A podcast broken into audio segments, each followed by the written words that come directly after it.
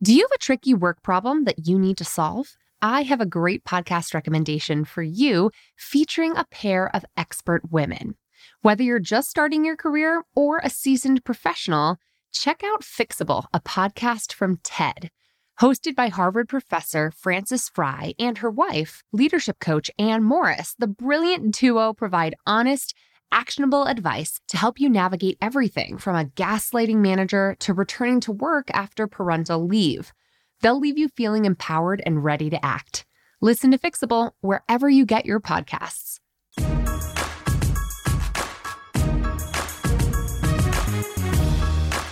Hey, boss, before I dive into today's episode, I want to give you a quick update of some behind the scenes happenings here at the Bossed Up podcast.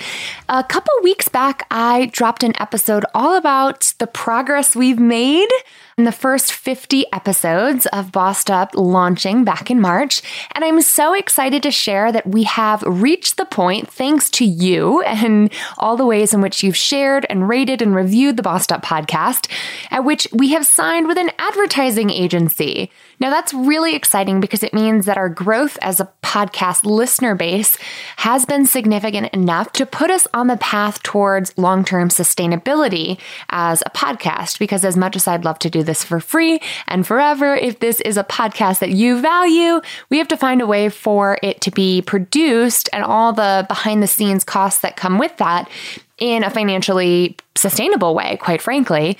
I would be such a hypocrite if I were constantly advocating for you to get paid and for you to be the boss of your career, but not walking that walk myself. So, the beautiful thing about working with this new agency is that I'll be able to pick and choose from a lot of different partnerships and potential sponsorships for the ones that feel right for me and for our audience and the Bossed Up brand in particular. So, moving forward, starting right away, you're going to be hearing more ads from sponsors who make it possible for this podcast to stay 100% free to you while also making sure that this is a sustainable model for Bossed Up and for me as well.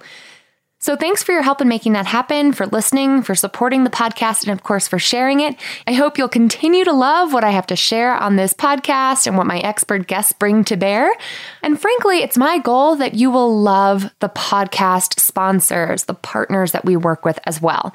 But keep me posted on how that experience is going for you, and feel free to call me out or call me in if any of our sponsors really don't sit well with you. I want to hear from you either way, and I appreciate all the ways in which you've supported me along this journey as well. If you have any questions or comments about this, don't hesitate to shoot me an email. I'd be glad to talk it through with you. And if you've got ideas or want to become one of our podcast episode sponsors, definitely drop me a line at info at bossedup.org. Okay, now let's dive right into today's boss tip episode, all about five everyday practices to boost your confidence. Frankly, I often bristle at people who say women lack confidence in the workplace. Part of me thinks it's a thinly veiled form of victim shaming that puts all the blame for our patriarchal systems and structures on women themselves.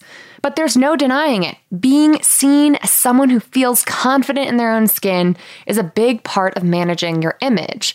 And while there's nothing wrong with being doubtful, too much self doubt can hinder your ability to take risks, try new things, and grow. So, if cultivating confidence is something you're working on now, here are five easy steps to start. First, prepare. As Brad the Boo always says, practice how you want to play. Nobody's born feeling confident in their innate abilities. We all have to work hard to hone our craft, whether it's public speaking, programming, or leading a team. So when you're feeling that nervousness that comes with rising to the occasion and trying something new, the more hours you spend practicing and preparing, the more confident you're going to feel when it's game time. I've spent the last five years really honing my craft as a public speaker. And it truly doesn't look all that glamorous. Most of the time, it's just me pacing back and forth alone in my hotel room, standing in front of a mirror and recording myself speaking. Then I'll play back the tape, listen and watch for what's working, and try again while eliminating what wasn't. Set aside dedicated time for focused preparation, and you'll feel so much more confident in whatever you're tackling next. Number two, phone a friend. I was recently brought in to help a national firm with sexual harassment training. Now, I've done a lot of training and development focused on gender in the workplace in the past, but this particular subject matter was a stretch opportunity for me. So instead of subscribing to that fake it till you make it approach that can sometimes leave you feeling a bit out of your league, I brought in a trusted friend and fellow training and development expert. It's not only better for me, but it's in the best interest of my client to bring another person's experience and background into this particular project. So, when you're expanding your own skill set, it doesn't hurt to bring in some outside reinforcement. But you have to be the one to take the initiative and seek out that kind of support. Whether it's a phone call to a friend or colleague who's been around the block before, or a more formal partnership with someone else who can help deliver on your objectives, it's important to remember we don't need to go it alone. And sometimes it's as simple as phoning a friend for the pep talk you need to recognize that you already have what you need within you. Number three, dress the part. I used to be a bit fashion agnostic, let's say. I'd rather focus on the substance of what I'm doing, I'd argue, than the style with which I'm doing it. But I was missing the point of dressing up. It's not so much for others, but looking put together is about how you feel about yourself. I recently sat down with one of our Bossed Up trainer team members, Tiffany Ingram of the Policy and Fashion blog, to talk through how to dress for work this fall on the Bossed Up blog.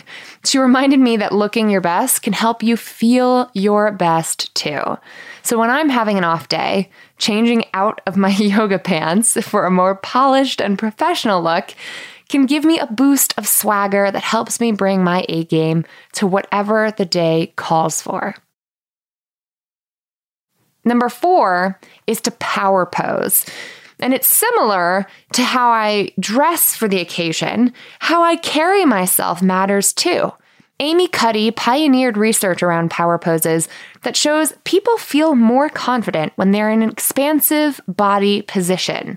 Sitting or standing tall with your shoulders back and your chin held high not only makes others see you as more powerful, it can make you see you as more powerful too.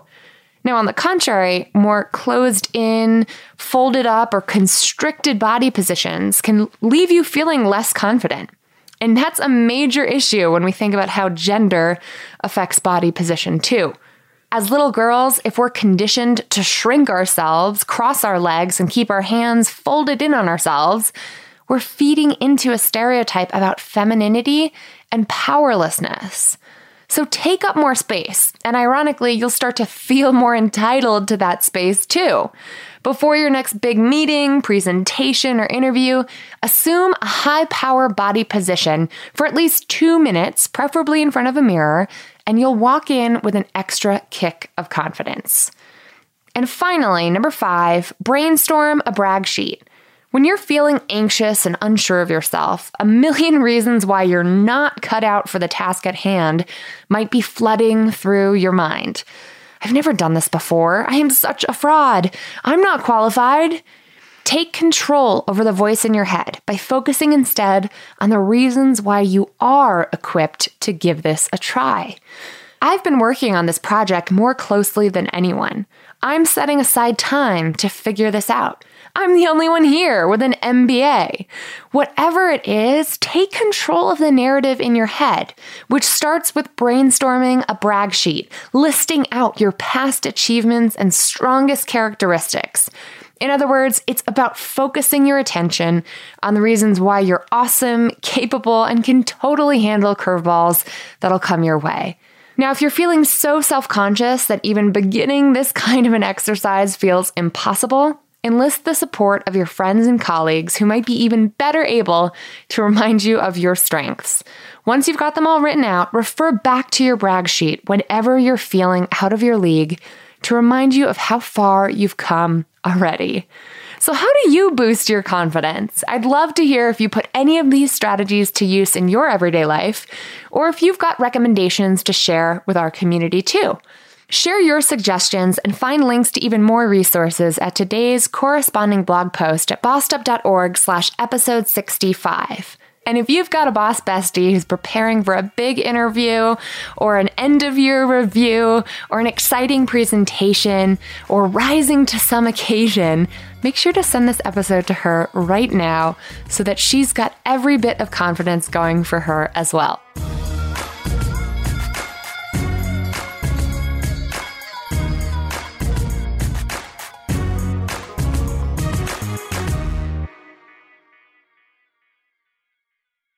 Let's face it, speaking up at work can be really hard to do, especially for women and women of color. When the stakes are high and you've already worked so hard to just be the only woman in the room, and you want to get everything right, you want to have all your facts and figures accurate before making your voice heard, it's just so much easier to stay silent instead. Researcher Deb Jahansky calls this loss of voice phenomenon. And it actually emerges in adolescent women at greater rates than men, and it sticks with us for the rest of our lives. Self silencing behavior can actually become an unconscious habit unless we consciously engage in practicing our assertive communication skills. And we here at Bossed Up have set out to help women like you do just that. Speak Up, my live assertive communication course, is back open for enrollment, and we're kicking off a new cohort launching this June.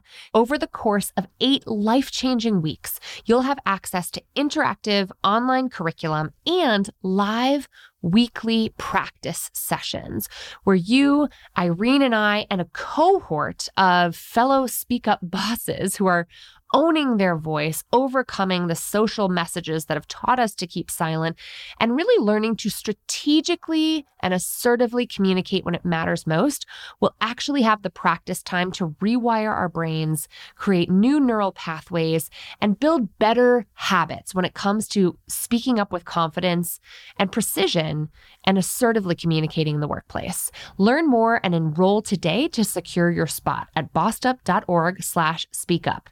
That's bossedup.org slash speak up.